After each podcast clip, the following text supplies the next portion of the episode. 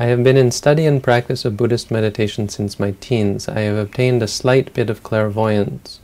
What I wanted to know is what your, are your thoughts about such mental powers? As I understand, the Theravada consider them a hindrance.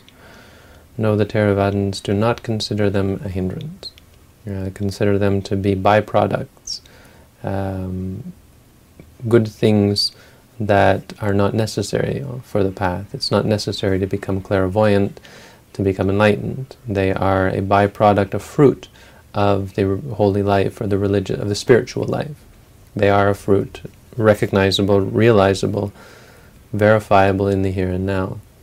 Um, so those are my thoughts about them. I think they're neat things that have a great potential for creating right view and helping us to realize the uh, the importance of the mind, the um, vastness of reality beyond the material realm, and so on and so on, but certainly not necessary and not to be um, caught up, not to be got caught up in, not to let your, not to be the object of obsession, or not something to let yourself get caught up in.